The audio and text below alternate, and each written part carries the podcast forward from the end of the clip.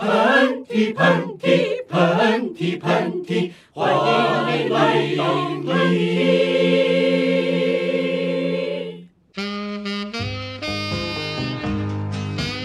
结果，当我第二天去 ATM 取钱的时候，发现我的余额是只有两块多美金了。然后我就去的网上银行去，就发现我就是很多笔盗刷的记录，有的是在亚马逊上，有的是在当时可能是在 eBay 上。对方就就挺凶的上来，就是说我是上海金山警察局的刘警官。你你是不你是不是邵静竹？你的身份证号是不是叭叭叭叭叭？给我报了一遍。然后我一听，我就想说，是啊。他说，呃，我跟你说一下啊，有人冒充你的信息骗取医保八千九百五十元啊。我们接到医保中心的报案啊，怀疑你的信息被泄露，你能不能来上海做一下笔录？还记得就是我爸。有一年回来跟我说，咱们家有一宝贵的财富，我还以为是怎么了呢？我还以为说，哎，我这个终于变成富二代了嘛？就是我爸告诉我说，在遥远的甘肃有一片我们家的树林。我后来听了一些这个故事啊，是这很多是在这些 P to P 公司工作的人自己职工自己出来说的，其实他们也都是受害者。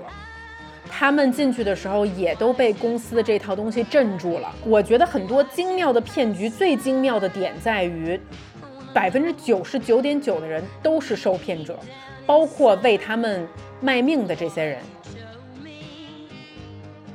当时呢，他们把我们约在了泰国的那个，嗯。什么 Sophie Hotel 就是非常高级的一个酒店的顶层，请我们喝了很贵很贵的香槟。那瓶香槟我觉得得有五千多吧，我也从来没喝过五千多的香槟，那是我第一次喝五千多的香槟。就是他们也穿着 Gucci，他们穿着什么特别呃贵的衣服，就让你觉得这两个人绝对是曾经有过财富积累的制片人。嗯，在这里也是要给大家敲一个响钟。就如果说你这个人的外貌非常的光鲜亮丽，行为举止就是你在电视里面看到那种有钱人的样子，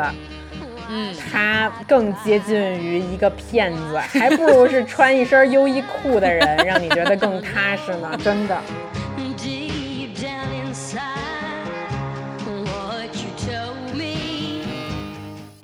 各位喷嚏的听众朋友们，大家好！各位喷嚏的听众朋友们，大家好！呃，给先给大家道个歉啊，一会儿如果大家在我身后听到了一些大海的底噪，是因为我现在就是 exactly 在大海边上，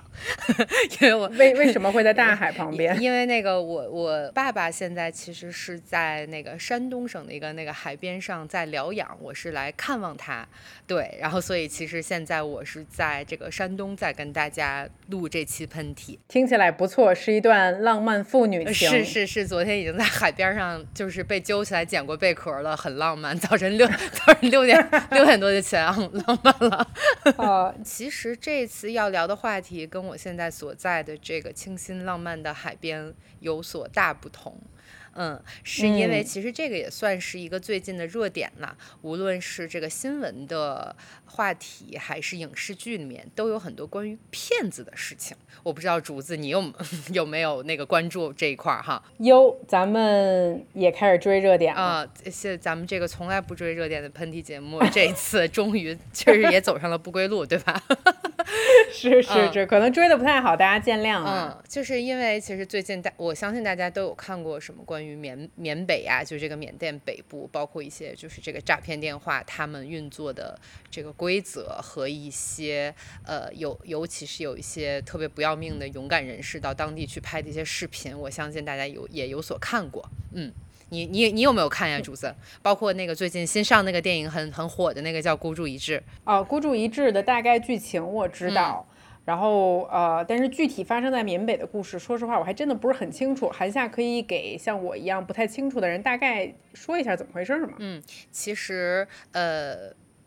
会有一些，就是比方说咱们之前所说的这些 IT 男或者 IT 女，就是在大厂里面工作，等于说就是这些程序员们，他们会因为一些高薪这个利诱，被骗到缅北的一个园园区里面去，然后在那边，我不知道竹子你有没有收到过啊？像这种短信里面的这个什么澳门博彩，或者说是看起来非常。不靠谱、不着调的一些呃钓鱼类的短信和微信，你肯定是收到过的吧？是，其实这些信息都是由从这个缅北的一个园区通过大量的这个系统而群发出来的。嗯，其实这个电影它就描述了被骗到缅北去的这一群程序员，他们是怎么在这个园区里面进行这个诈骗行为的。嗯，以及最后他们是怎么逃出？其中有幸运的，呃，这个伙伴们是怎么逃出这个缅北这个魔手的控制的？说到这个的话呢，那咱们今天就是好好跟大家盘一盘。呃，咱俩有没有以及咱们身边我们亲眼目睹或者听过的一些被骗的故事？嗯，对，其实由这个缅北的事件呢，其实我们只是把它当做一个新闻热点，或者是最近大家关注的事情。我们这种被骗的，可能跟这个真正骗到缅甸去做劳工这种事儿，就是真的是小巫见大巫，对吧？但是其实有，就我们俩就还能蛮能代表普通人或者普通女性的，就由我们的经历来跟大家。呃，聊一聊就是为什么我们会被骗，以及我们被骗的那些细节到底都是什么。虽然说听起来没有像缅北这个事情这么的夸张，但是呢，可能我要提到的一些故事，可能没有发生在我身上，是身边人的一些故事，也是损失惨重。我今天其实咱们在录这期节目之前，我在小红书上看到一句话，我觉得就是挺让我浑身起鸡皮疙瘩的。他说：“你没被骗过，只是因为你还没遇到适合你的骗局。” 这句话我是同意的。嗯嗯，其实这期的，就是激发我们录这期的，还有一个非常重要的人，这个人也跟我们俩有非常大的渊源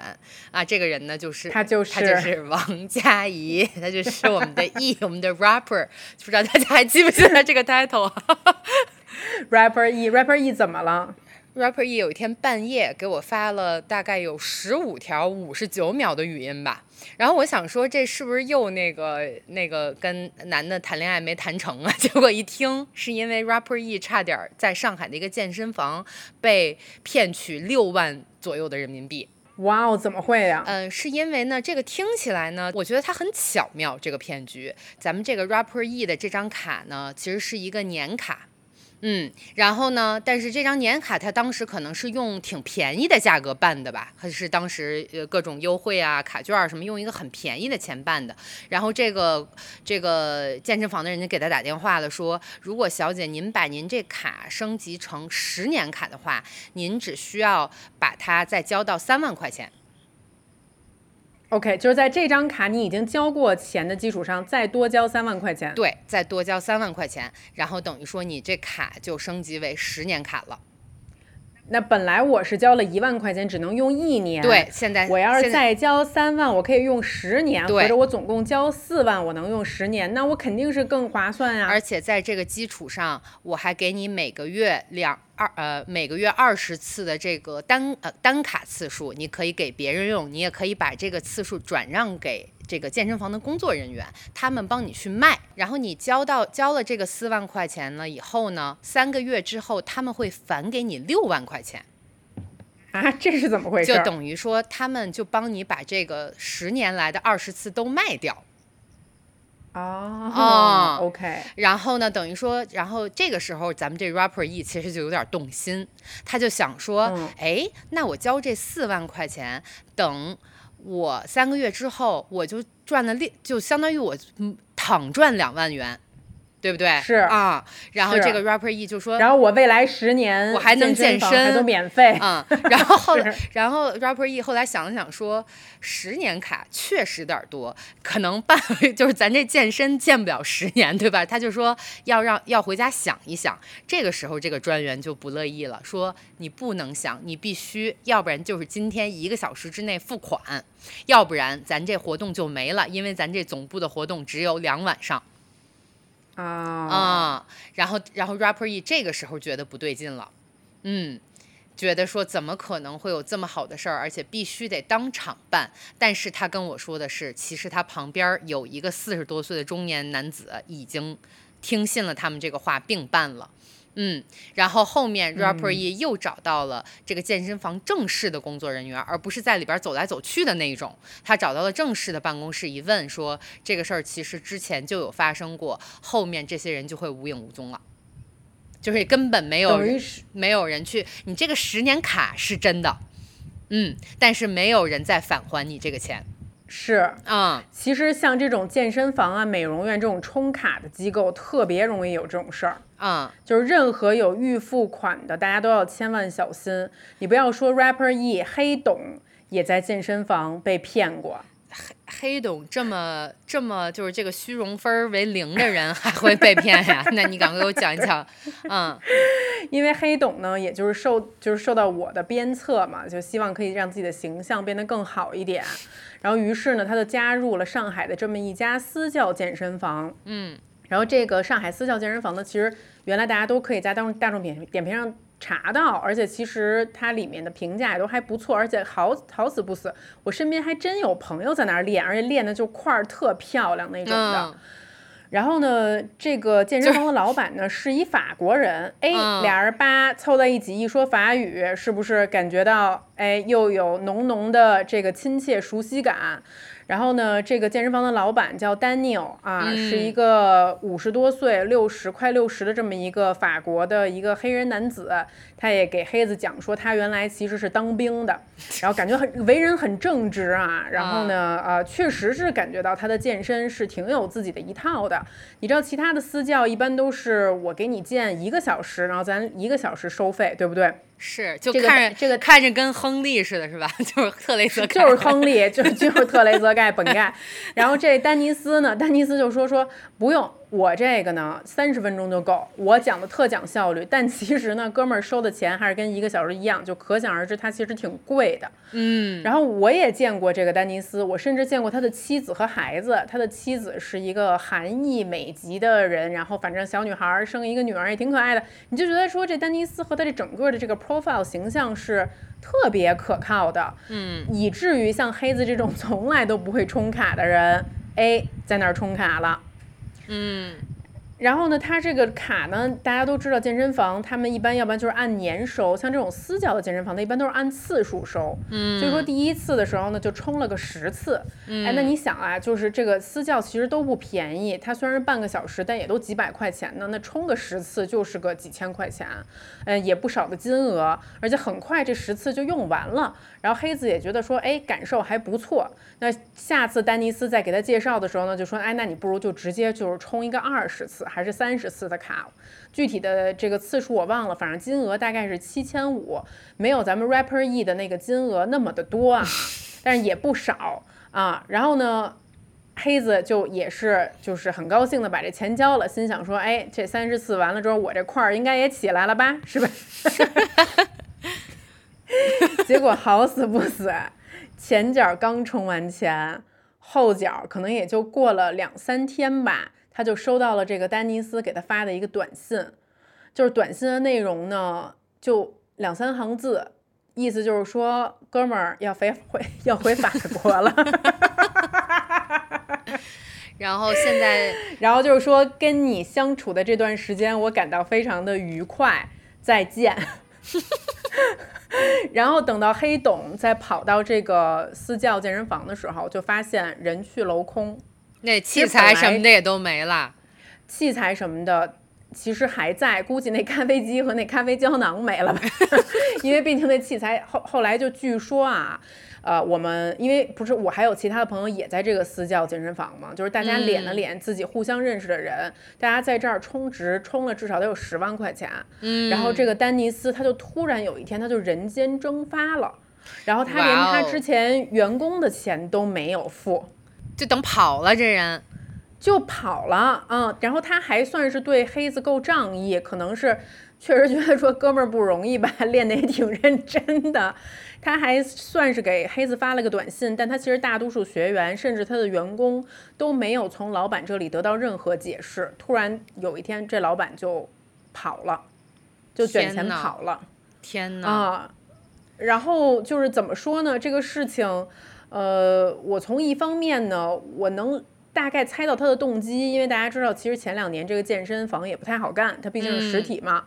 呃，所以他就是。嗯，他在上海开健身房这几年就遇到了这个大环境的事情，所以估计他生意一直不好。然后什么时候生意突然好了，就是也是开放了之后嘛，然后就卷了一笔钱吧，估计让大家就充了不少卡。但我估计那时候他心里早就要跑，有动了要跑的这个心思了。嗯，只是让我感觉到非常意想不到的一点吧，就是咱们还是。你说他是骗子吗？那他肯定是骗子，毕竟他骗了别人的钱，他就这么跑了，对不对？嗯。但是我也见过这人几次，他真的看上去就是 还挺正直的。然后是有点当过兵那样儿。你说真是没想到他能干出这事儿来。我我是觉得吧，就是健身房这个事儿，大家不说，其实呢，我一直觉得健身房是这个轻微骗局里面的其中一种。嗯，因为其实健身房它是一个，因为像我们这种经常去健身房的人来说呢，健身房它其实是一个呃流动性非常大的这么一个场所啊。然后以及呃，通过现在的这个社会形势还是经济形势也好，它其实换主的可能换主换主的可能性是非常非常大的啊。就是我在这里建议各位刚刚健身或者想来办卡的朋友，就是您先买那种次卡。啊，对，就是大众点评上，其实现在有很多健身房，你是可以买次卡的，以及你是可以先去体验的。如果您这个没有体验到十次以上，我建议咱这年卡可以先不办，就是你得先试试自己能不能坚持下来这十次，以及你在这十次中可以观察到，其实它的营业状况以及它的设施到底是怎么样子的啊，就是千万别您这跑步机这个坡度还不会调呢，就是就这个器械都不会用呢，直接去了可能。这个时候会有一个就是长相偏中上等的这样一个帅哥，会把他的肘放在你这个跑步机的旁边，你知道吗？就会就会秋就是秋寒眼含秋波的这样望着你。这个时候一定要谨慎，这个时候一定要一定要定住你的心，定住。小姐办卡吗？哎，小姐不错呀，这这刚来啊，刚来就跑配速这么高啊，不错呀，这有 这这有天赋啊，对，有点套路，有点套路还是嗯嗯嗯，就是所以说呃，而且咱就是说呢，这些一般这些售卡人员呢，确实在无论在这个性格的活泼度呢，和是在这个长相的这个帅美度呢，都有自己的一定的优势，就是千万不要被这些蒙骗了双眼，就一定还是从你自己出发。对，嗯嗯，而且这个块儿确实是二十次也是练不起来的，在这里提提醒大家啊，嗯啊，那说说咱们自己的故事吧，韩夏，你有被骗过吗？其实我我我这点就是挺不好意思说的，我从小就是一个挺容易被骗的一个人。怎么说？但是其实呢，我不是说那种爱被骗。就比如说，谁告诉我说这个基金能涨多少钱，或者是我要给你，我要给你这链接打过去多少钱，或怎么样怎么样，就是这种诈骗电话其实是很难骗到我的。但是我其实从小就是一个容易被，呃，甜言蜜语，或者是长，或者是这个。我觉得对方很顺眼，这个用北方话叫顺眼，这句这句话，呃，这这个这个样子所骗，就是我记得我小的时候第一次被骗的时候，其实是，呃，我爸给我买了一只小狗，是一个 puppy，嗯，我当时就是在门口陪这个小狗玩，小狗特别可爱，可能是个小金毛，嗯，这个时候呢，就来了一个骑自行车的一个男的，然后这个叔叔呢，长得就是很面善那一种。嗯，就是你看起来呢，他就是有一点点像。他就有点像李雪健，你懂吗？那是真的很值得信。就 是就是，比方说，他说他说一加一等于三，你就不可能觉得一加一等于二 这种。是是，就是就是他可能告诉你说，就是这个明天世界就要毁灭了，你就会立刻收拾箱子跟他走那种信任度。他长得很像一个李雪健，他骑着一个二八的自行车，我记得特别清楚，一个飞一个飞鸽那种自行车。然后他就走过来跟我聊了一会儿，问了问我叫什么呀，我在我在哪儿上学呀什么。的，然后他就看着我手中的小狗，他就说：“啊，我是你们院的一个叔叔，你这个小狗要去打针，一会儿我要带着它去，我先带走它，然后你一会儿就去就行了。”嗯，然后我这个嗯时候就特别特别相信他的，把这个，因为我觉得这个叔叔特别好，就在这儿还问我这么多问题，他可真是一个好叔叔呀。这个时候我就把小狗递给了他。嗯，然后我还记得当时的那个场景，我记得特别清楚，就是那个小狗在它的那个自行车的那个梁上蹲着就远去了，然后你就可想而知，这个小狗再也没有回到我的身边。然后你回家就跟你爸说：“爸，狗没了。不是我说爸，狗狗去打针了。我爸说 打什么针？然后当时我爸就出去就到处找这男的。其实现在想想，他就是那种大街上拐狗的那种人嘛。”不是，这也挺奇怪的。你说你骗小孩，你骗人家狗，这也不值钱吧？就是就是当时可能一个小金毛还是挺值钱的。嗯嗯，就是还挺纯的那个狗，好像啊、然后但是我就觉得特生特特难过，就是我的狗走了，然后他竟然利用我这个小孩的心理骗走了我的狗，这想想不就是一就就世界上最悲伤的事情吗？你觉得？这属于你第一次真正被骗。嗯，然后我这是第一次，我发现我特别容易被这个看起来心慈面善的人骗。就我就会觉得您您都长这样了，您都看起来像一个活菩萨，像一个就是您是一个观音，您是一个弥勒佛，您怎么可能骗我的钱财，骗我的狗呢？嗯，然后呢，而且我发现我从小就容易被这个男的骗，嗯嗯，嗯心慈面善的男的。对，然后呢，还有呃，咱就说呢，我就是在这个幼儿园，在这个公园也被骗过钱包，骗过这个什么书，这这这都是那种小事儿了。但是其实我最最，我第一次觉得被同辈人骗，这个其实是一个特别伤心的一个经历。是因为我在上初三的时候，我是班里面的这个宣传委委员，当时要收一笔宣传费，应该是大家嗯一起去看一场电影，然后每个人要交三块钱。嗯，老师呢就让我去收这个三块钱，等于说这个全班六十个人，差不多是将近二百块钱吧，在当时也是一笔大款，你想想是不是？是啊、是，这个二百块钱差不多都是当时一个月零花了，对不对？啊、然后我就收了这笔二百块钱，呃，这个这个巨款。中午呢，我们班也有一个非常心慈面善的男生，嗯，说他呃可以帮我先拿着我的包。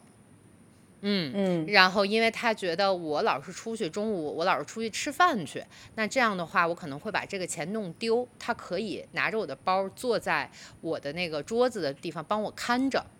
然后你知道后面发生了什么吗？就走了呗。呃，对，这个男生就呃这这个我这个钱包就再也没有出现过。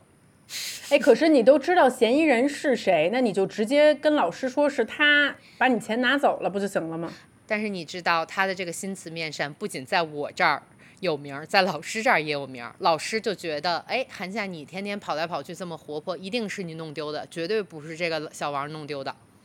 啊，老师不嗯相信你。老师不相信我，他然后那个男生也说啊，我没看见呀，我只是出去打了个水而已。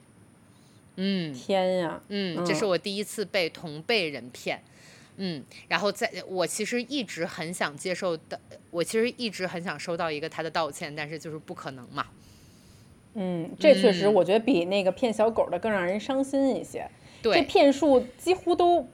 太低级了，就就是基基本上没怎么动脑子。呃 其实其实他是一种，他是一种长相的天赋，因为他从小长得老实，是吧？就是因为我长得不老实，就是我在别人心中的印象不老实，所以所以说在所以说在此要提醒各位听众朋友们，千万嗯不要以貌取人，嗯，不要觉得老实的人就是好人。就不要看觉得看起来特凶的那种，看起来好像特精的那种就是坏人。太太同意了，就一万个手同意，因为我从、哇因为我从小就是被这种心慈面善的，呃，而且非常正义凛凛然的这种男性骗过两三次。嗯嗯，嗯我想到我这个被骗的经历，可能跟嗯你这个不太一样。哎，你说啊你的，我是成年之后有一次让我印象特别深刻的一个。就是呃受骗的经历，而且这发生的速度实在是太快了，我都没缓过来。嗯怎么回事儿呢？就是呃，我记得特清楚，那是我刚到伦敦的，可能是第一年还是第二年吧。然后当时刚出了 iPhone 的新手机，然后我就记得还是挺贵的，啊，我当时是特地去那个电话公司申请分期贷款买的这个 iPhone 手机。哎呦，然后呢，呃，对，就分期贷款完了之后，那你肯定就没钱了嘛。所以当时那个保险那个，所以当时电话公司就问你说你要买保险吗？它这个保险可能就包括了你的电话受到了损害，或者说是你磕了碰了，或者是被偷了丢了的话，它可以再赔你一笔钱，或者是让你可以换一个更新的手机。但是这个保费确实也是不菲，所以我就没有交这个保险。所以我就时刻提醒自己说，哎，千万别把这手机弄丢了，一定要好好好好保护着这手机。但是呢，就是这个前面的这新鲜劲儿，可能有个几个月的时间过了吧，慢慢慢慢的，我的防备心呢就卸了下来。我还记得特清楚，这个新手机是当年的，可能是九月份推出的，然后我当时立刻就买了，然后买完了之后呢，可能再过了仨月，就圣诞节左右的时候，对，然后那个时候天儿也挺冷的，我当时在大街上和我当时的男朋友在逛街吧，然后我俩挺累的，就。我记得贼清楚，就是去了 Green Park 那块的一个咖啡厅，啊，在 Pret 里面，对，就是大家都知道这个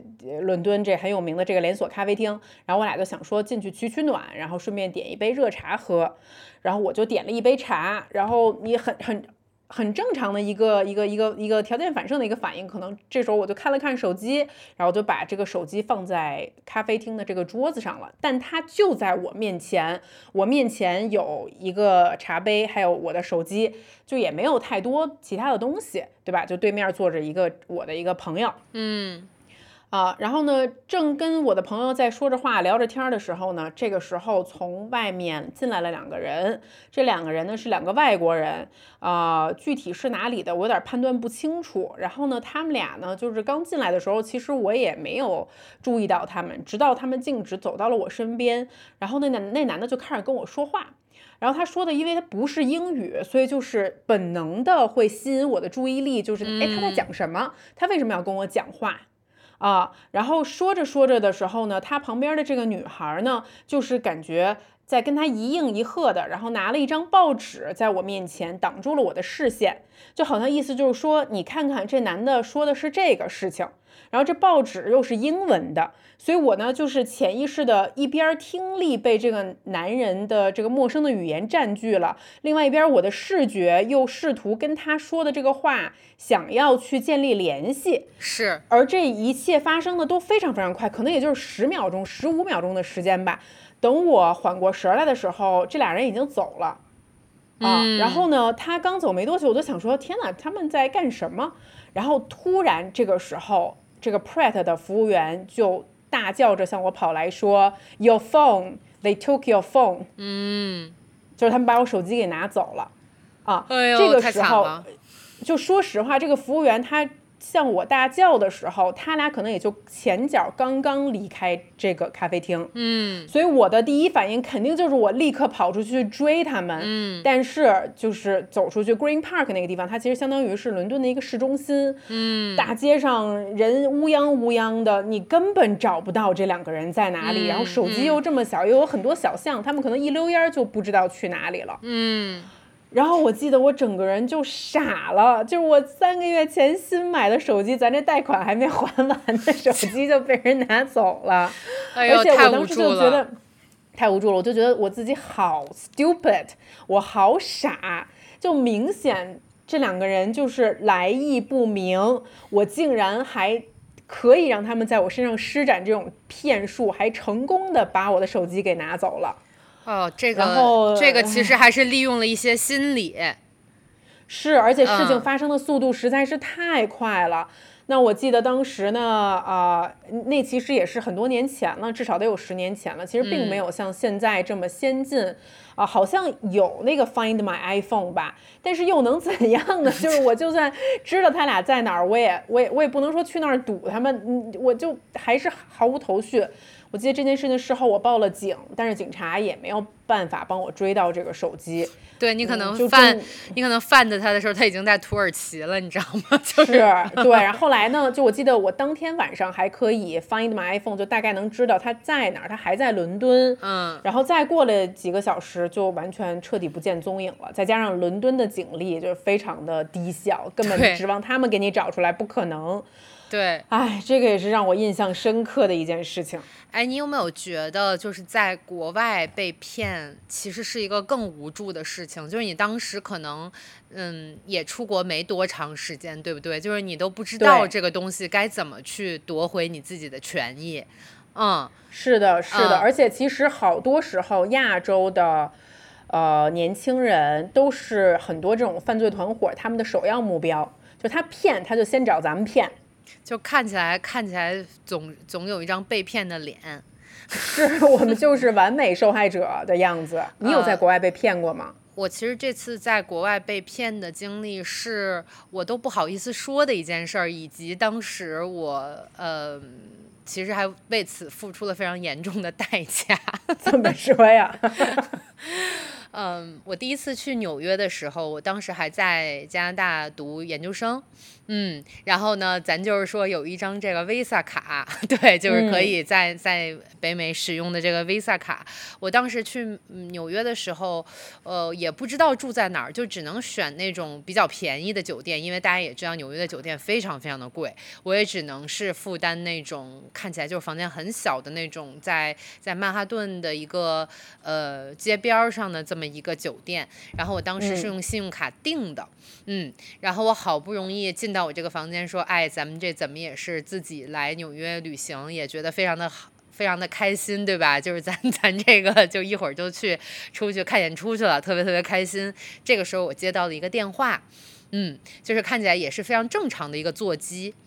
嗯，然后呢，呃，我还我现在还记得他的声音，他的声音呢，就是听起来很像一个，就我不知道你看那个《唐顿庄园》里面那管家，嗯，嗯，就是听起来非很常忠厚老实，让人非常有信任感的而且。很威严的一个声音，就比如说他说你错了，你就必须得错了。就我我太、太逗了，我就是容易被李雪健还有这个管家骗。然后呢，然后他就跟我他说的也非常合理，他说呢他是酒店的前台，嗯，然后呢我这个卡当时预定的时候没有刷过去。然后呢，我需要呢，呃，再来办理一下这个入住的手续。但是呢，我可以不下楼，我可以直接告诉他我的卡号，然后他就帮我刷过去了。嗯，其实嗯那会儿呢，我是没有什么用信用卡预订房间的经验。你还记得咱们小的时候第一次订酒店，在国外订酒店，其实也就是二十四五岁的时候，咱咱们刚出国的那段时间嘛，对吧？以前都是是在国内的话，可能就是在这个不同的平台上订，对不对？其实国内是很少有让你输信用卡的这个后边这个这个三个密号码，其实这三个号码对于信用卡是最重要的，就是你这三个号码是绝对不能告诉别人的。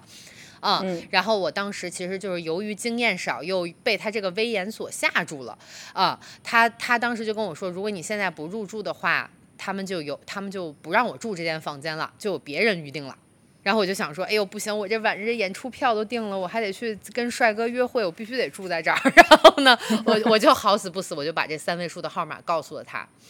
嗯等于说你就是把你的卡号加上卡后面的这三个数字，呃，告诉了他还有你的名字等等这些所有关于信用卡的信息都告诉了他，是的，因为他可以准确的说出你住在这家酒店。以及我的房间号。以及你的房间号，哎，那是的。这个其实骗局也是有一点花了心思的，嗯，对他可能是在网上窃取了这些信息，对，嗯。啊、然后呢，我当时呃就开开心心的去玩儿了晚上，嗯，结果当我第二天去 ATM 取钱的时候，发现我的余额是只有两块多美金了。然后我就去到我的网上银行去，就发现我所有就是很多笔盗刷的记录，有的是在亚马逊上，有的是在当时可能是在 eBay 上，他总共花了多少钱？他总共应该花了，呃，我当时所有的，我当时我所有的 saving，我的积蓄应该有一万八千多人民币，就全花了。天呀，然后你知道，就而且都买的是游戏点儿卡，就是我所有的积蓄，在我的当时的那个记录上全都变成了游戏点儿卡。因为它是可以兑换现金，对吧？是的，它是可以把哦这个点儿卡卖给别人的。嗯，但是这样的话，你报警都查不出来他是谁吗？你听我说，然后我当时就脑子一懵，我说我完了，就是我现在在纽约，我人生地不熟，我不认识任何的人，我该怎么办？我没有钱了，我哪儿也去不 了，就剩两块钱，我就剩两十二块钱，十十二块钱十二块六，他有点仁义，还给你留了十二块钱，还留了十二。你给 给你一天的时间，十二块钱，想一想自己该怎么办。嗯，然后我还记得我当时约会了一个男生，是一个帅金毛帅哥，然后我也不哦能跟金毛帅哥说我的这个是我因为我傻，然后我告诉人家我这个三个 三位数了，我就只能说我说你们这个纽约的这个 ATM 上有这个盗盗取别人钱的这个什么摄像头，就我当时也不知道是从哪儿看见这个东西，然后他说呀你好惨呀，但是他也没管我，他就走了，我就想说这男的肯定不能要，对，不是，就我觉得他那时候没准觉得你也是骗子。哦，哎，这一点儿对吧没想到哎，啊、啊，说这女的给我编这故事是不是想让我给她转钱呀？this this this girl from Beijing is a liar,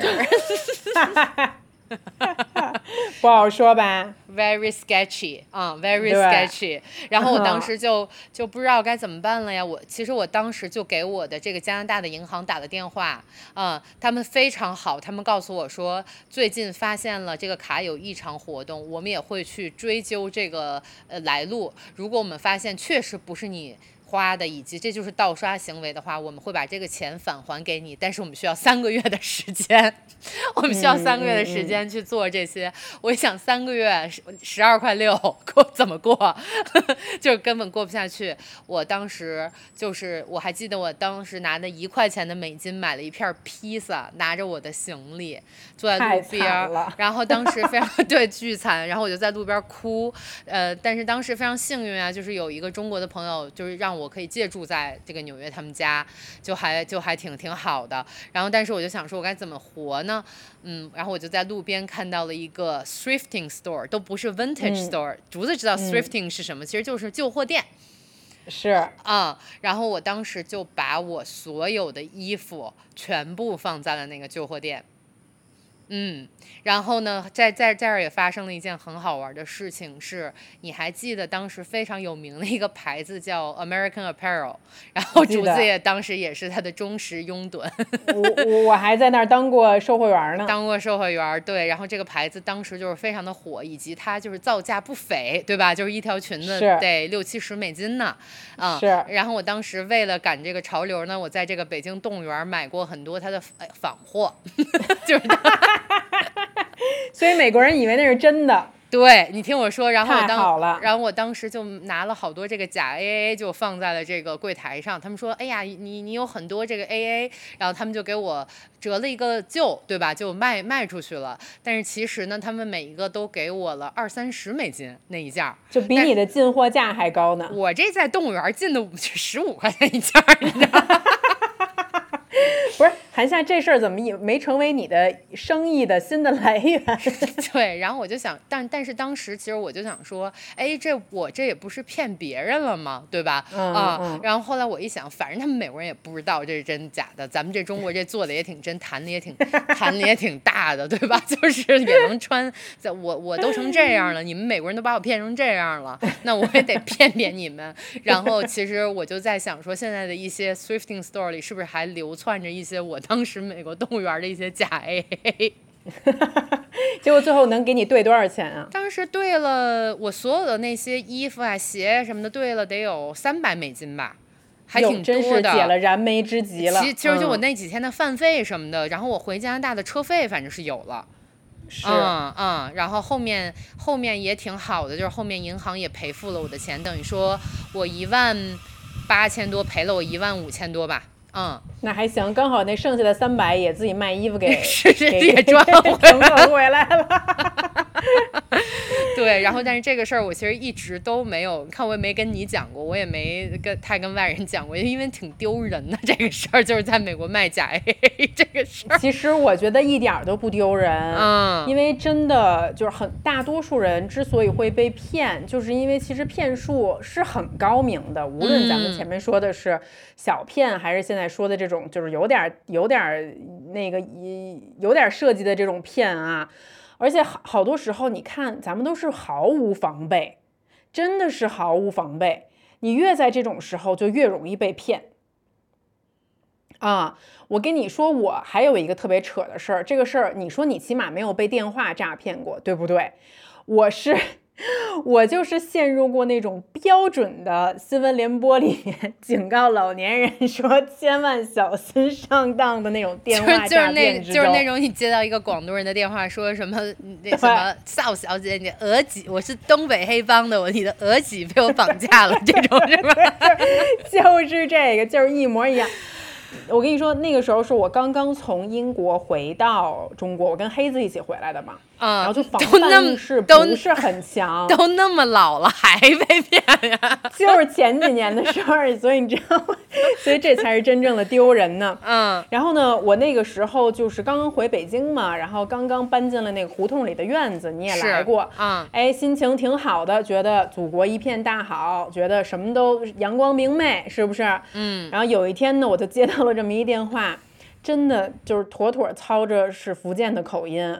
我这里没有任何的这个呃别的意思啊，咱就只是形容一下我的这个情况，嗯，然后呢，对方就就挺凶的上来，就是说我是上海金山警察局的刘警官，你你是不你是不是邵静竹？你的身份证号是不是叭叭叭叭叭给我报了一遍？然后我一听我就想说，是啊，他说，呃，我跟你说一下啊，有人冒充你的信息骗取医保。八千九百五十元啊！我们接到医保中心的报案啊，怀疑你的信息被泄露，你能不能来上海 做一下笔录？这这是一串信息啊！我跟你说，这但是这听真挺吓人的啊，真的很吓人。他就是这个是在一分钟之内叭叭叭就给你说出来了。你说你说这是不是你得愣住了？然后呢，然后这个时候我就说，我就看了一眼时间，我说啊。我我可是我说我现在人在北京，你的意思就是说让我先立刻买一张机票去上海吗？我我下午还有别的工作，我我我我没法来上海呀。他说啊，他说你你知不知道骗保会被判有期徒刑三到五年？我说啊不不知道，我说怎么回事儿啊？对，我说请你现在密切配合我们做笔录，听懂没有？然后呢，我就说行行行行，我做笔录吧。然后。然后这里其实我事后回想啊，就开始进入他的这这个一一一一套一套的这个你你这个时候已经了，已经变成剧本里面的我已经上钩了，邵美竹了，嗯，是是是是，然后这时候他先，咱先仔细回想一下，复盘一下第第一段落，他问我的是，你现在人在哪里呀？我说我人在家里面嘛，对吧？他说他说因为现在案件还在调查中，需要密切的保密啊，你告诉我你家里面有没有其他人？然后我就说。我说有一个老外，我说我们家有一老外，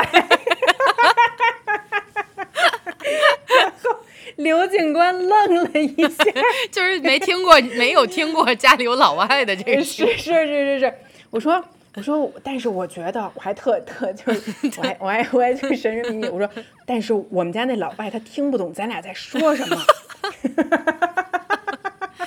你还你还替刘警官。这个保护刘警官，是是是，但是刘警官呢，这时候还是觉得说不能轻视这个情况啊，所以刘警官就说：“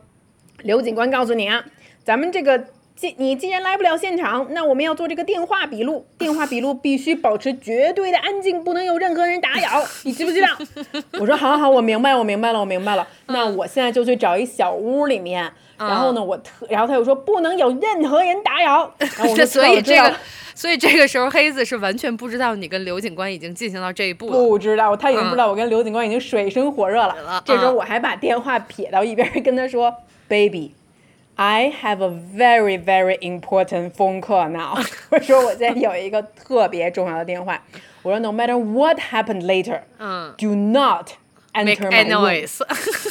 对，do not make noise。然后我就 yes，对，然后呢，我就拿着电话，我就去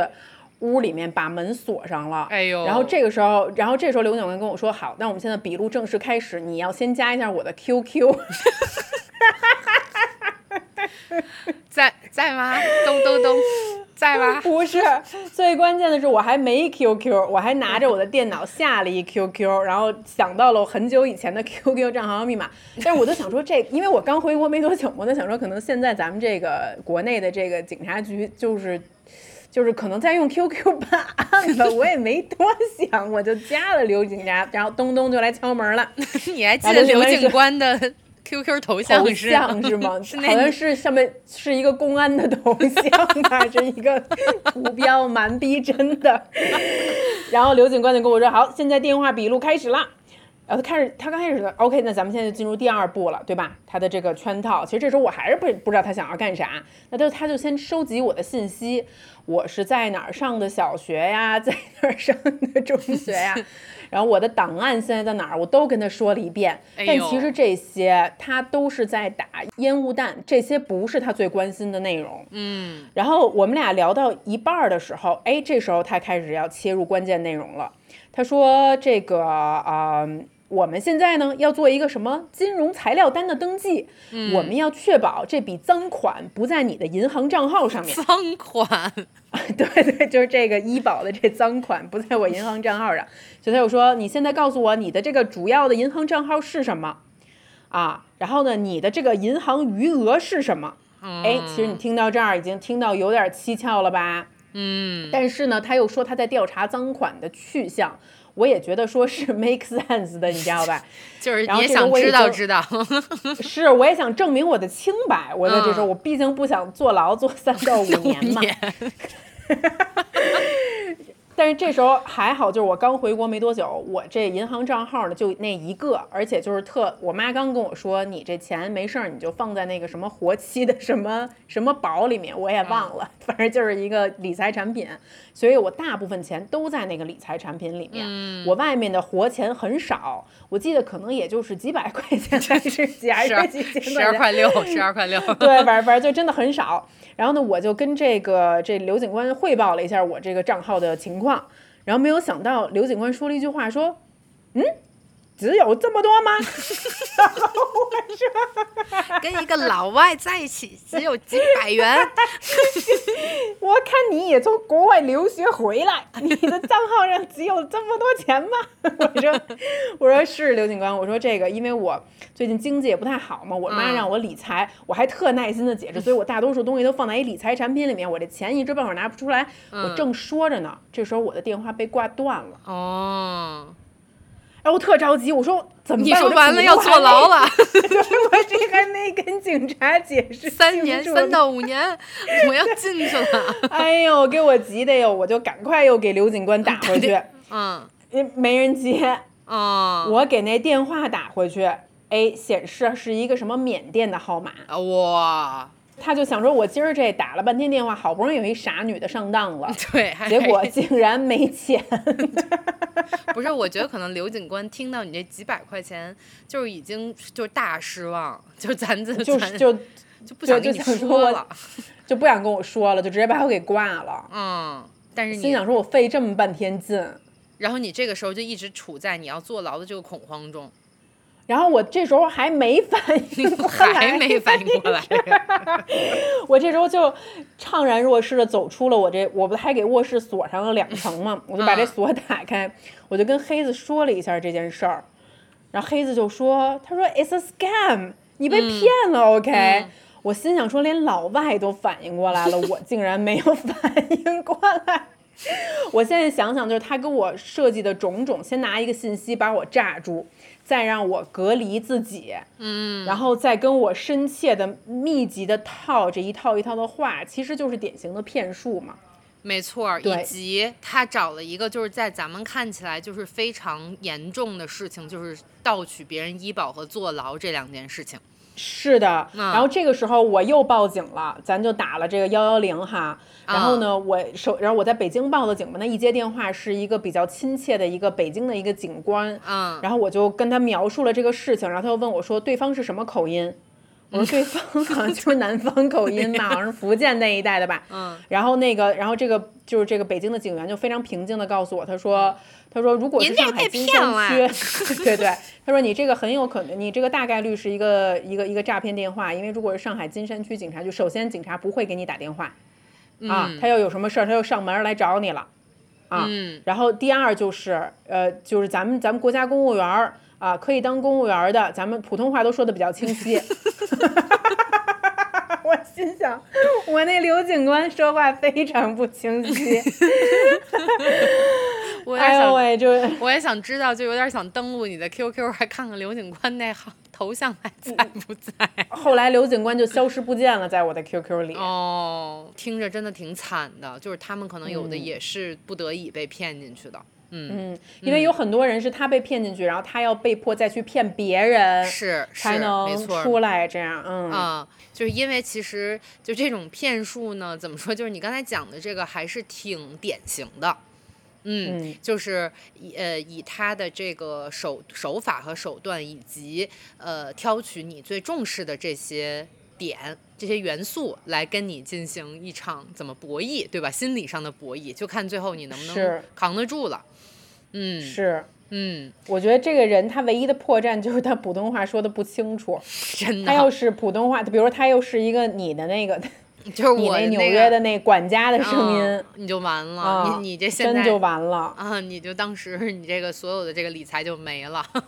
都没了。对他得想方设法吧，让我把我那理财给取出来。没错儿，没错儿，嗯。我其实听说咱们的父母被骗的事情还蛮多的，被这种事情，是嗯，是非常多，嗯、多多少少都有。而且我听身边的人说过，包括我自己啊，包括你，包括呃一些同事，我觉得父母可能被骗的几率都占在半一半儿以上。几乎没有父母没被骗过，我是就这么说。以不论是以任何的形式，骗术非常的多元化。现在，是，嗯。但是我总结一下，就是我这边听到父母被骗的故事，嗯。它其中有一个最核心的一个骗的一个点，嗯，就是你来投一个理财产品，然后这个理财产品的回报率特别的高。是，啊，它的年化收益基本上都是什么百分之十甚至十五、二十这种的。那其实大家都知道，你普通的一个银行的理财产品收益比较好的，可能也就是三三点五，嗯啊，那那对方跟你说直接年化收益十，这是一个巨大的诱惑。嗯，我还记得我这个第一次听到父母被骗的这个事情，其实是挺早以前了。其实这个事情呢，大家呃可能是最近才会在。当成社会热点来讨论，但是其实它已经存在了很多很多年了。之前呢，就是我我我相信，其实很多的父母，很多人的父母都买过那个安利的产品，嗯，就是为什么叫我我给你安利，我给你安利一个这个，就是因为有安利这个产品。是是是，我还记得嗯当时我们家的那个安利产品就是多到，嗯，我们好像用了得有十年安利的牙膏吧，就是加了。但是其实我我我不说安利传销的这种东西啊，我还记得就是嗯我爸有一年回来跟我说，咱们家有一。笔宝贵的财富，我还以为是怎么了呢？我还以为说，哎，我这个终于变成富二代了嘛？就我爸告诉我说，在遥远的甘肃有一片我们家的树林，然后就是如果说 将来有一片你们家的矿，有一片我们家的这个林子，如果说将来那个我什么不行了，我就可以过去把这片林子给卖了，也能值不少钱。然后他还曾经在这个地图上给我指过这片林子的位置，也就是一个非常假一个非常鸟不拉屎的一个地方。然后后面呢，我才知道其实他是被这个造林集团骗了挺多钱的。也就我现在数额我也哦并不知道，肯定也没有太多，但是在当时来说，可能算是一笔小的不小的财富吧。嗯，然后他其实就是跟你说，你现在我们这个是有政府提供的这个机会，然后你们这个普通人可以去投这个造林活动，然后这片这片林子呢，将来可以升值，可以涨到多少多少钱。然后我爸就说，哎，这个肯定是一个千秋造业的这么一个举行为举动，对吧？就是我既保护了环境，我还挣了钱，我何乐而不为？但是其实真相是，这片林子根本也没有被种下去，啊、以及嗯也没有被返还，对。然后呢，嗯我我觉得这个我可能是遗传我爸，然后我当时就跟我爸讲说，为什么你觉得你会相信他们去造这片林子？我爸就是说，当时有一有几个非常面善的人把我围住，然后呢，他们说话就是 他们说他们看起来都挺人挺不错的，挺像那个刘刘那个赵本山刘老根儿 那个电视电视剧里边儿的一些人物，然后呢，他就会觉得说挺像这种村支书的这种感觉哈，就咱就是说这个国家的干部肯定是不会骗我这个一代平民的。我说，嗯 我说这也太那个什么了，就是整个呃，等于说这笔钱再也没有被追回来过，这是我第一次听说有集团伙诈骗这种行为。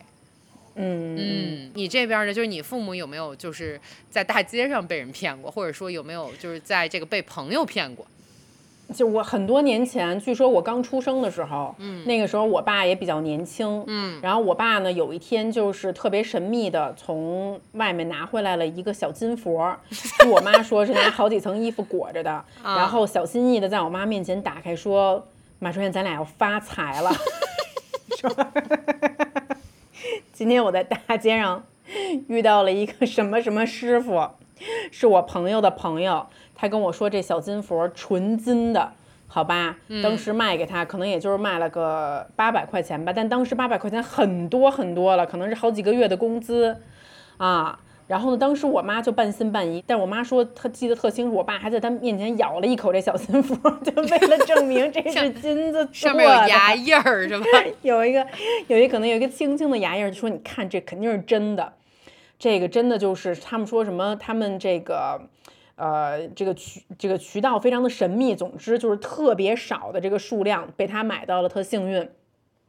结果后来呢，那小金佛在我们家放了一个月，掉色儿了啊，就证明他肯定是被骗了呗。对，但是但是这只是他年轻的时候被骗的故事。那他这个后来进入嗯中年年老了之后，我那我相信韩夏肯定听说过，就是现在最有名的一个骗局，就是其实 P to P 的骗局。是是是是你知道什么是 P to P 吗？是 person to person 吗？还是是的，啊？就比如说吧，我手里面有一笔闲置的资金，嗯啊，然后我平时也没事儿干，然后呢，中间儿有一个中间商啊，说是，哎哎，你把这个钱你没用你就给我呗，我借给有需要的人，好吧？然后呢，我我是中间，相当于我是一个信息撮合的一个服务，我啥都不干。你们这笔钱呢，有一个银行，咱们国国家呃正规的大银行做监控，相当于就是我邵静竹把这钱给了这个银行，然后这个银行再通，然后呢再把这个钱发给你韩夏，然后呢你到时候把这钱还给我，我还可以拿到一个不错的一个利息。啊，其实这就是典型的一个 P to P 的一个结构。当时大量的人被这个事情给骗了。然后比如说，就是我得知一个特别特别有名的一个 A P P 叫做呃悟悟空悟空理财，你听说过吗？我听当说过，时也是啊，我听说过。北京满大街都是他们的这个小广告啊。然后呢，嗯、反正就他们隶属于一个集团吧，就是我身边反正也有是被这个被这个集团下面的这个 A P P 给骗了的啊。然后它这个它这个真的非常难识破，它是一个骗局，为什么呢？因为它是一个理财产品，那你上来可能就会问说，哎，这个理财产品是属于哪个集团的？然后你都是跟哪一些呃银行合作的？然后你有没有资质证书？就这些东西它都有。你知道吗？这也就是为什么很多 P to P 他骗了很多，就哪怕是专业金融背景的人，因为他既有大集团给他背书，他他可能会跟你说，我某某某个特别资深的一个投资机构给我投了钱，而且你看这是我的银行合作名单，很多都是国有的大银行啊。然后呢，包括我也是什么互联网金融协会的，然后我是什么理事单位的什么呃理事成员，包括呃我的这个钱是被中国什么太平人保保障的，我是不会，我是不可能出事儿的。如果即使出事儿了，也有这些保险公司兜底，而且甚至有有一些这种 P to P 的公司，它真的在美股上市了。你知道吗？它真的是在纳斯达克敲钟了，你就觉得说天哪，这么一家公司，它它出的理财产品，我怎么可能有任何问题？他跟我说，他们就是想好好的做一款这种 P to P 的产品，而且本来 P to P 的产品，它就是在国外已经流行了就是几十年的时间了。那他们就说，哎，那这个咱们拿回国内来，刚刚开始做，咱们这年化收益就是能达到百分之十。而且就是你钱放进去，你真的前几个月就能拿到百分之十，你说这搁谁谁不心动？是的，嗯嗯，它的这一切东西都包装的太好太好了，即使就是你你真的就即使你是个专业的金融从业人员，你也很难从中找到什么破绽。你只是这唯一的破绽就是大家要记住，这天上就没有那么好的馅儿饼。就不可能有这么好的事儿，我除非就是这个稍微做过一点投资的朋友都知道，年化百分之十，这算是巴菲特的年化，也就是百分之十二吧，十二到十五，这是多么厉害的投资高手能给你投出这个钱来，就是这事儿就是太好了，它就是不可能发生。但是呢，咱们人的内心都是有贪欲的，都是你很难阻止自己的贪婪，你可能就是会给他找借口，说，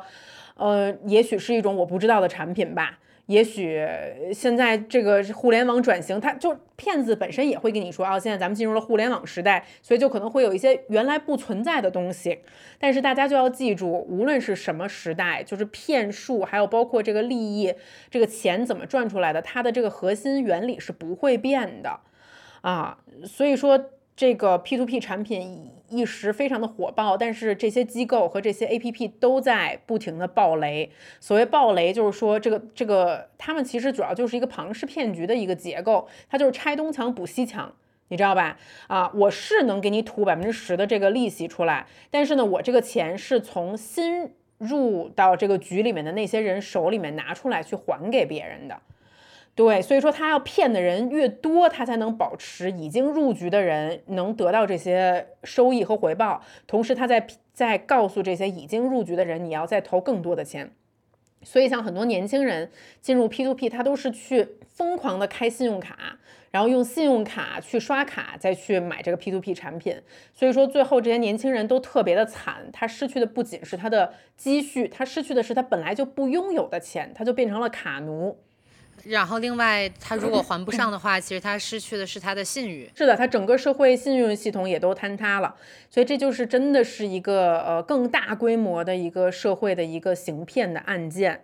我身边真的，哎，就是确实有不少亲友掉进了 P to P 的陷阱，而且好多这种 A P P，他也都是找明星代言的，他找什么汪涵。黄晓明、胡军，你说汪涵看起来是不是挺值得信任的？真挺值得信任的。然后我还觉得骗子最可恶的一点是，他们特别会利用你的人性，就是你这个人缺什么，他会给你补什么。就比如说，当时我妈其实被 P to P 骗了一小笔钱，不是很多啊，但是也挺也也对于她来说算是挺多的。然后当时就是我妈说，跟她这个。打交道沟通的这个专员长得很像我妈当时的偶像刘昊然，然后以及他是个年轻帅小伙是吧？而且以及别人可能管我妈叫阿姨，但是这个小伙管我妈叫姐，啊，他就利用一些这个中老年妇女残存的一些这种对于美和爱的幻想，你懂吧？或者是对于这个年轻人，他会觉得，哎，这不就是一个挺好的年轻小伙子吗？他怎么会骗我？他们就是利用中老年人的这个爱心和善心来做这些事情，所以我觉得他们是更坏这一点，让我让我听起来，嗯，我跟你说，其实这些专员呀，我后来听了一些这个故事啊，是这很多是在这些 P to P 公司工作的人自己职工自己出来说的，其实他们也都是受害者，嗯，他们进去的时候也都被公司的这套东西镇住了，嗯，就是我我觉得很多精妙的骗局最精妙的点在于。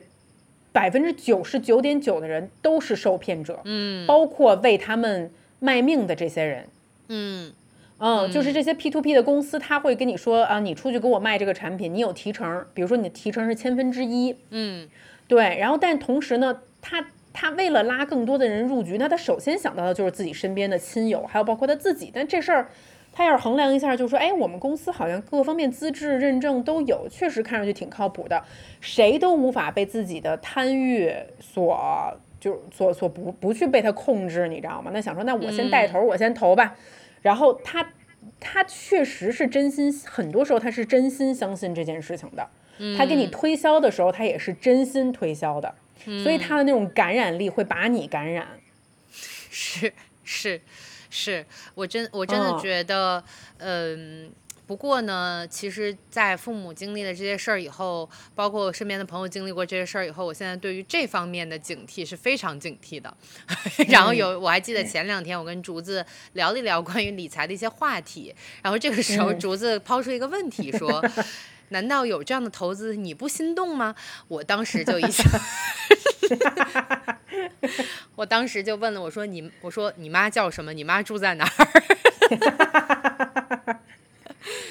对，是应该警惕，但是我觉得这样的警惕是必要的，嗯啊，我我这我这样说，我这样我这样跟听众朋友们说好了，就是我我个人觉得啊啊，其实投投资是一门学科，是就好像是比如说你要你要问一个律师和一个医生说，哎，我我我我能干你这工作吗？那人家肯定得说你得学一下吧。那为什么我们觉得投资是一个不需要学的东西呢？它当然里面大有学问，是的，啊，我我特别特别值得警惕的情况是，你觉得自己不没不具备这个知识，嗯。啊，然后就盲目的你不知道这个东西的底层结构，然后盲目的去听信别人，对我觉得是，我觉得即使是具备投资知识的人都有可能会被骗，更何况没有的人，所以说大家一定要谨慎、谨慎再谨慎。嗯嗯，然后呃，我其实，在跟竹子录这期节目之前，我在我的备忘录里面写了一句话，我说，嗯，天上掉馅饼这件事情，在普通人身上基本上是一辈子不会发生的事情，就是没有人是会被分一杯羹的。如果你在不努力的情况下，这个几率大概是百分之零点零零零零零零零一。对，嗯嗯嗯。嗯，然后所以，嗯，其实刚才竹子说的一点特别好，是没有事情是不经过学习和不了解就可以，呃，你可以轻易的从它里面获得利益，是不太可能的这件事情。嗯，是的，嗯，然后呢，其实说到这儿呢，我我们刚才说的都是实际的财富，然后有一件事情，我觉得也可以跟大家分享一下，是你这个东西是你自己创造的，它，但是它现在还不是财富，但是它有价值。就比如说，我们以创作者来说，你有一个一幅画，嗯，或者你有一个剧本，啊，或者说是你怎么说，你有一个设计，其实它都算一个创作。也许你现在还没有卖出它去，但是将来它会给你提供价值。它会创造价值。其实我听说过身边有很多朋友被骗剧本的情况。哎，我也听说过。嗯，然后呢，其实就是我的一个好朋友，他其实在泰国的时候，他写了一个非常非常精彩的一个剧本。然后这个剧本也是他跟一个小团队一起写了一个关于那边的一个犯罪案件。这个剧本我看过，写的非常非常的精彩。但是他就被两个制片人骗了。然后这两个制片人是演的，他们两个不是制片人。啊，真的吗？是的，是的。然后是我也见过这两个人，当时呢，他们把我们约在了泰国的那个。嗯，什么 Sophie Hotel 就是非常高级的一个酒店的顶层，请我们喝了很贵很贵的香槟。那瓶香槟我觉得得有五千多吧，我也从来没喝过 五千多的香槟，那是我第一次喝五千多的香槟。就是他们也穿着 Gucci，他们穿着什么特别呃贵的衣服，就让你觉得这两个人绝对是曾经有过财富积累的制片人。嗯，在这里也是要给大家敲一个响钟。就如果说你这个人的外貌非常的光鲜亮丽，行为举止就是你在电视里面看到那种有钱人的样子。嗯，他更接近于一个骗子，还不如是穿一身优衣库的人，让你觉得更踏实呢。真的，真的，这个我说，这个我非常同意。然后当时呢，他也带着我这个朋，他这两个制片人呢，也带着我的朋友去什么新加坡，去什么马来西亚参加过，然后去美国参加过创投，呃，也就是这个呃非常让人都感觉一切都在正轨上。进行，然后我这个朋友当然呢也就非常呃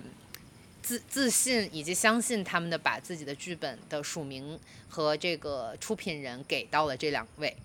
嗯，然后这两位呢我也见过，所以他们两个他们两个是美籍，怎么说美籍亚裔，嗯，听起来，然后也说自己是在呃这个洛杉矶长大的，然后呢其实他们也。做了很多 name dropping，然后这个 name dropping 怎么说呢？用中文就是，呃，甩甩名字，跟你说他们认识多少多少的名人，他们跟多少多少的名人合作过。啊，他们从从小就是跟我们儿，他们还说什么啊，我们的邻居是威尔史密斯，然后我们跟威尔史密斯还打那个打高尔夫呢，然后就这种故事让你觉得他们都一切都是非常非常的好，非常非常的光鲜亮丽，但是最后你猜发生什么了？嗯。嗯，有一天突然我这个朋友半夜收到了这个。一对儿，他们两个是夫妻，收到了这一对儿里面男的的这个微信，呃，是 Instagram 的信息，其实有点像你这个这个法国兵军人，就是说，呃，虽然我们这一段时间过得很好，但是我不想再做这个事情了，我也不想合作了，嗯，就以后我们就拜拜吧。然后我这个朋友再跟他们联系的时候，已经拉黑了。不是，可是你的朋友是跟他们签了合同是吗？是的，就等于说这个的这个电影的出品人就是这两位了。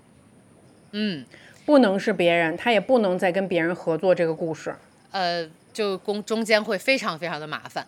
嗯嗯嗯，就等于说这个故事的归属权已经归属到这个出品人身上了。那也就是说，这两个人可以去自己找别的导演来导这个故事。当然，当然。嗯嗯，那确实很惨。然后，所以我这个朋友等于说他费尽心力，就呕心沥血写的这三年的剧本，现在也就是付之东流了。嗯，因为而且他如果不把这个归属权转让给别人的话，他自己去拍这个故事也是违法的。嗯，但是更多的是他，他作为一个非常非常纯真的一个创作者，他在经历了这一切以后，他的心气儿会被打掉。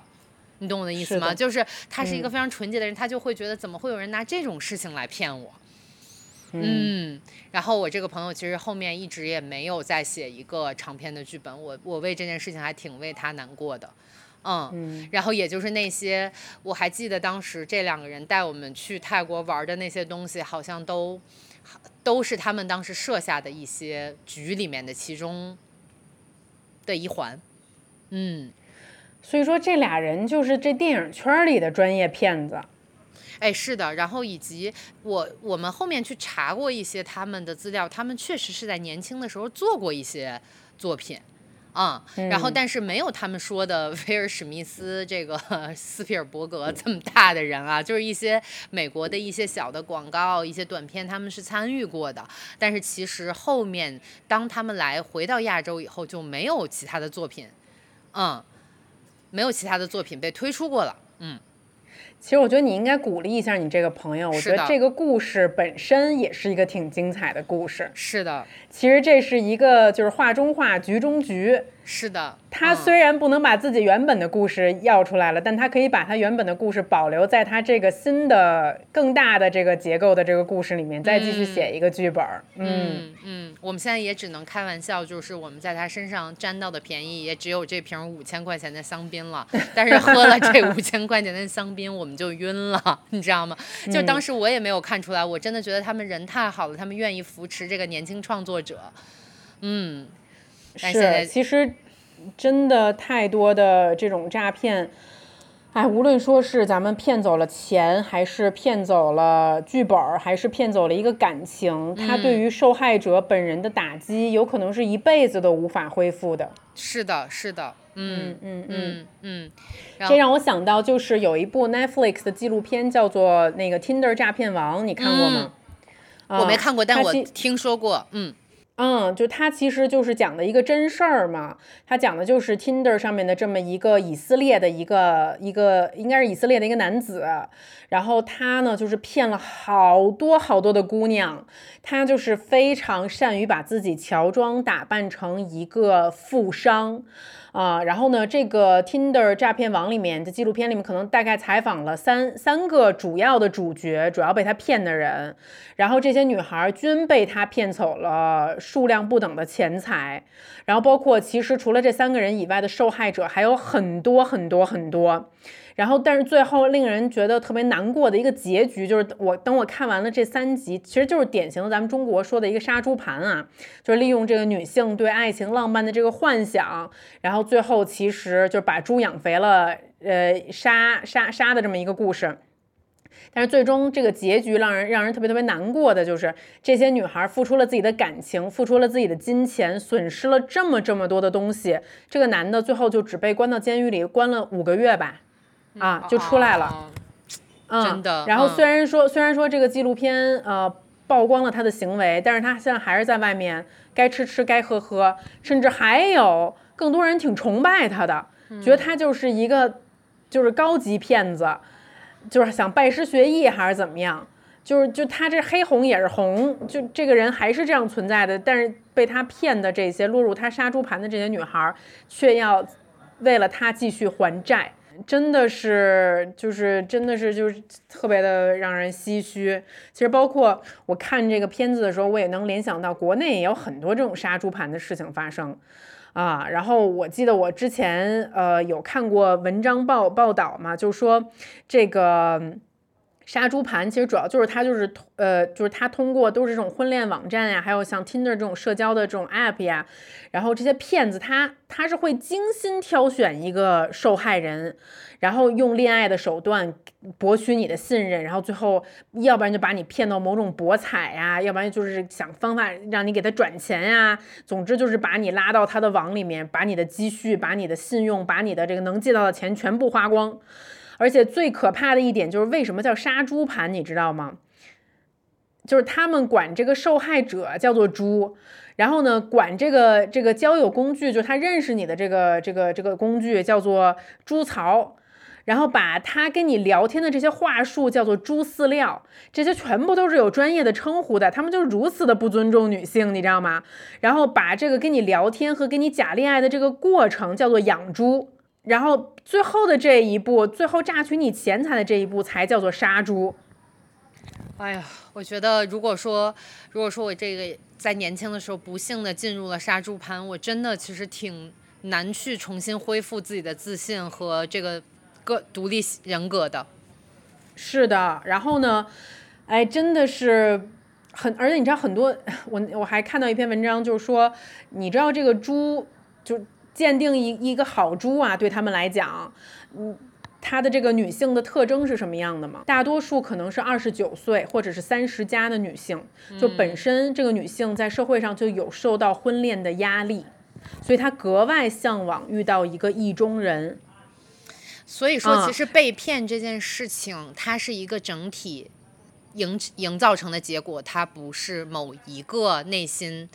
呃，脆弱的内心。对，然后这种往往对恋爱有着天真幻想的女性更容易被犯罪分子得手。然后还有就是我看到警察总结，每次来报案的这个受害者，他们的职业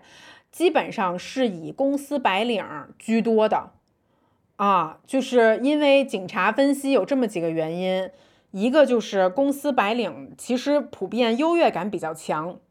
就是他在选择情侣的这个，他在选择伴侣的时候，条件反而比较苛刻。他在现实生活中比较难遇到这种人，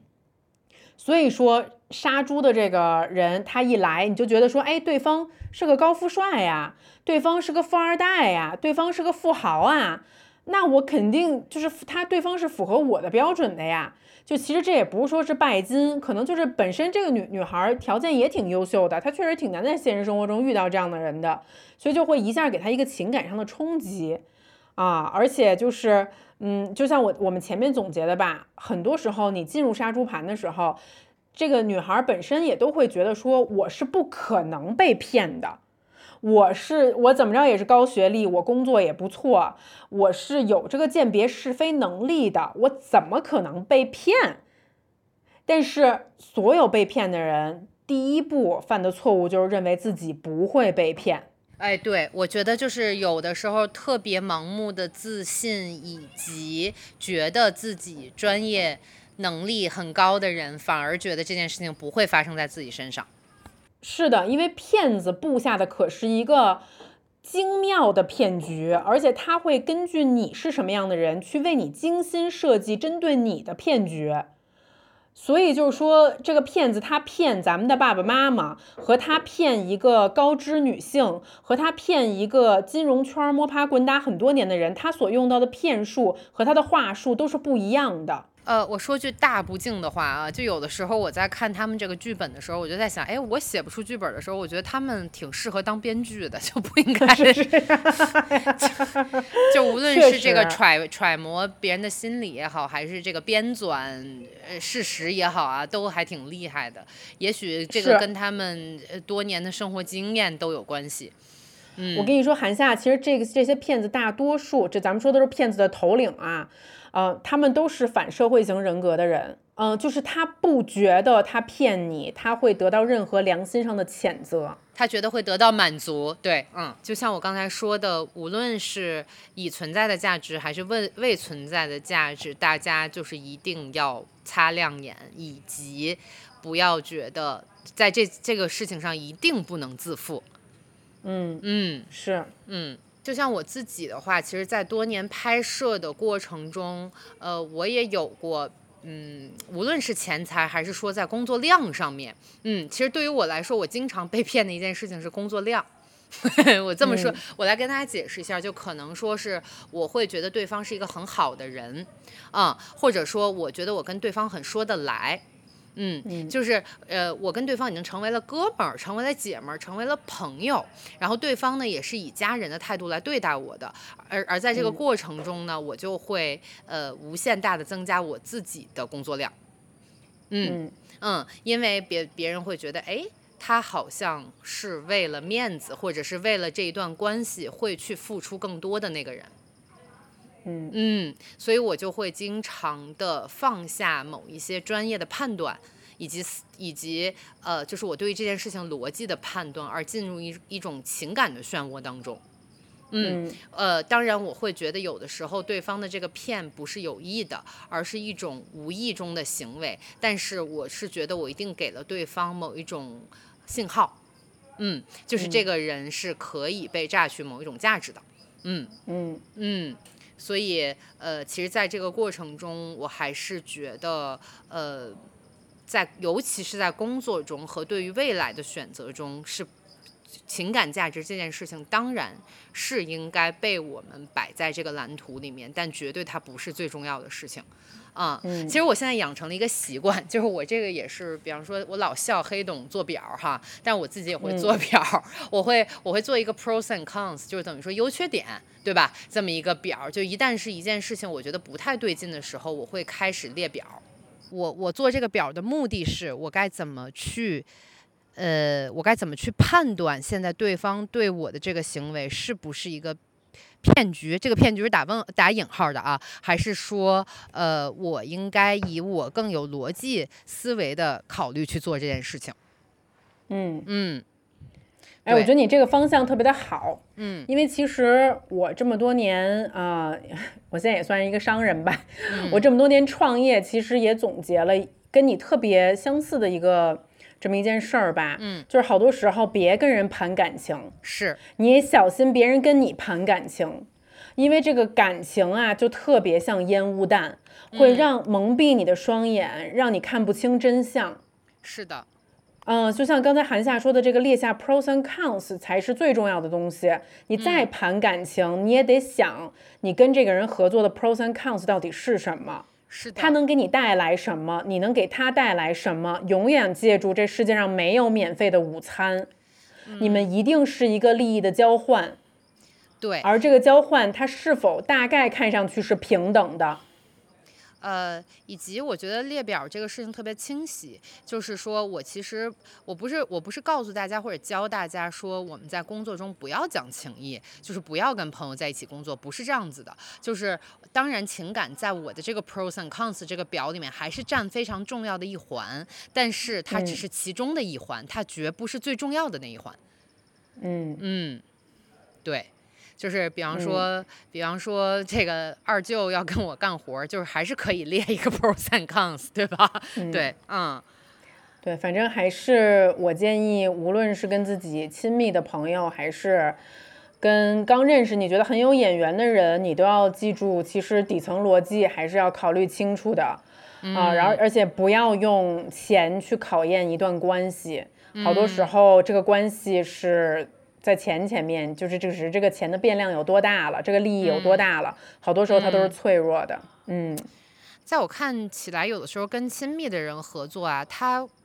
好像跟骗的关系有，但是没有那么大。它更多的其实是一种权力关系的平衡。在我看来，嗯，就是这个权力关系，它绝不能像一个歪斜的跷跷板一样。就是这个事儿呢，就我知道大家有的时候可能觉得。哎呀，都这么熟啦，就是谁会骗谁呢，对吧？但是我是觉得，在这个博弈的关系中，是一个平衡的跷跷板，这个事情才能长期，这个板才能长期的立在这里。嗯，它绝对不能是一边把一边压下去了。嗯，那说到这儿，咱们俩要不然总结一下，经历了这么多事儿，也目睹了这么多事儿，怎么能不受骗呢？经历了这个手机被掏和这个刘警官和这个衣服被扒光的这些事儿以后。嗯，怎么不经历这些事儿？我觉得其实刚才咱们也说到了，其实可以再总结一下，就是第一点是天下绝对没有免费的午餐，以及你这个人小刘、小张、小王、小赵是不会被馅儿饼所砸到的。其实，然后我觉得还有一点就是刚才咱们俩说的是，呃，其实受骗这件事情本身是一种欲望的不平衡嘛。嗯嗯。你刚才也讲到贪心这件事情，我觉得贪心可能从本质上来讲，它就是欲望嘛。呃，你欲求不满，你可能，嗯，你欲求不满，你会给别人一种信号，是有趁虚而入的信号，这个就是你被骗的第一步了。嗯嗯，确实，贪婪是一种人性的本能啊，但是想要不被骗的话，我们还要不断的跟自己的这种本能去打架。去克服这种本能，嗯嗯，然后我我在这个基础上，可能我再我再我再加一点吧。你说，我之前就是看到就是受骗的三要素，嗯。啊，我觉得这三要素说的就是非常的对，嗯。啊，这三要素是渴望这件事情发生，相信这件事情发生，相信自己不会受骗，嗯，如果这三要素全部都摆在你面前了。然后又有一个骗子精心为你设计了一个骗局，那你是绝对逃不掉的。哎，就是总有为你而写的那那一部剧本嘛。是的，是的。然后我觉得在这三要素里面，其实我们很难。因为人性其实也都是比较乐观的嘛，总是希望有好的事情在自己身上发生，无论这个事情是赚更多钱，还是遇到真正的爱情，还是说工作变得更好。所以其实我们很难控制前两个变量，就渴望这件事情发生和相信这件事情发生。因为我觉得这两个是这两个动机也会给我们带来很多好的动力，但是我们可以不停的警戒自己，最后一件事情就是相信自己不会受骗。大家一定要不停的跟自己说，我可能会受骗。然后用这个问题不停的来问自己，这是一个骗局吗？对方有可能是骗子吗？如果是的话，我该怎么应对？只要你不停的问自己这个问题，我觉得你受骗的概率就会稍稍变小一些。是的，然后还有一点是我真的提醒大家的一点是，其实你有的时候一定要相信自己的直觉。嗯，然后呃，我相信有很多人在被骗之前或者在被骗的过程中，都会觉得有哪里不对。就这个不对，你可能说不清原因，你也说不清它是从哪里来，但是你就是觉得浑身不舒服，哪里不对啊？然后这个时候一定不要羞涩，一定不要觉得丢面子。嗯，就是哎呀，我是不是可能会被骗了，对吧？就是大家其实。在被骗的初期，都会觉得是不是我傻，或者我没有别人谨慎，我是不是不够精明，我我才会被骗。但是如果你有这种感觉的话，一定要找到周围最熟悉的人，有一个小小的智囊团，就是一定要跟大家一起商量这件事情。不要觉得被骗是一件很羞耻的事情，因为你刚才听到我们两个就是羞耻的事情太多了，就是都被扒光。是是是，嗯，没错，韩夏这说的特别特别对，因为其实有很多的骗局都是连环骗。你甚至可能会被同一个技巧骗，包括就是前面咱们提到这个 Tinder 诈骗网里面，就很多女性可能会隐隐的感觉到对方是个骗子，但她不愿意相信我被骗了这件事儿，是，所以才会持就是不断的用同样的技巧被骗。但其实这个事情没有什么，像我们前面说的，如果骗子把你列为了他的猎物，他精心为你设计了这个骗局，特别正常，你会掉入这个这个陷阱。在现在的世界，被骗就像呼吸一样正常，对吧？就是你防不胜防，所以就找到你最相信的人，以及跟他们商量这件事情，也许也是防止，也是止损的一个最佳途径吧。嗯嗯，嗯，那行，那咱们这期喷嚏就是这样，我们聊了很多跟诈骗、欺骗。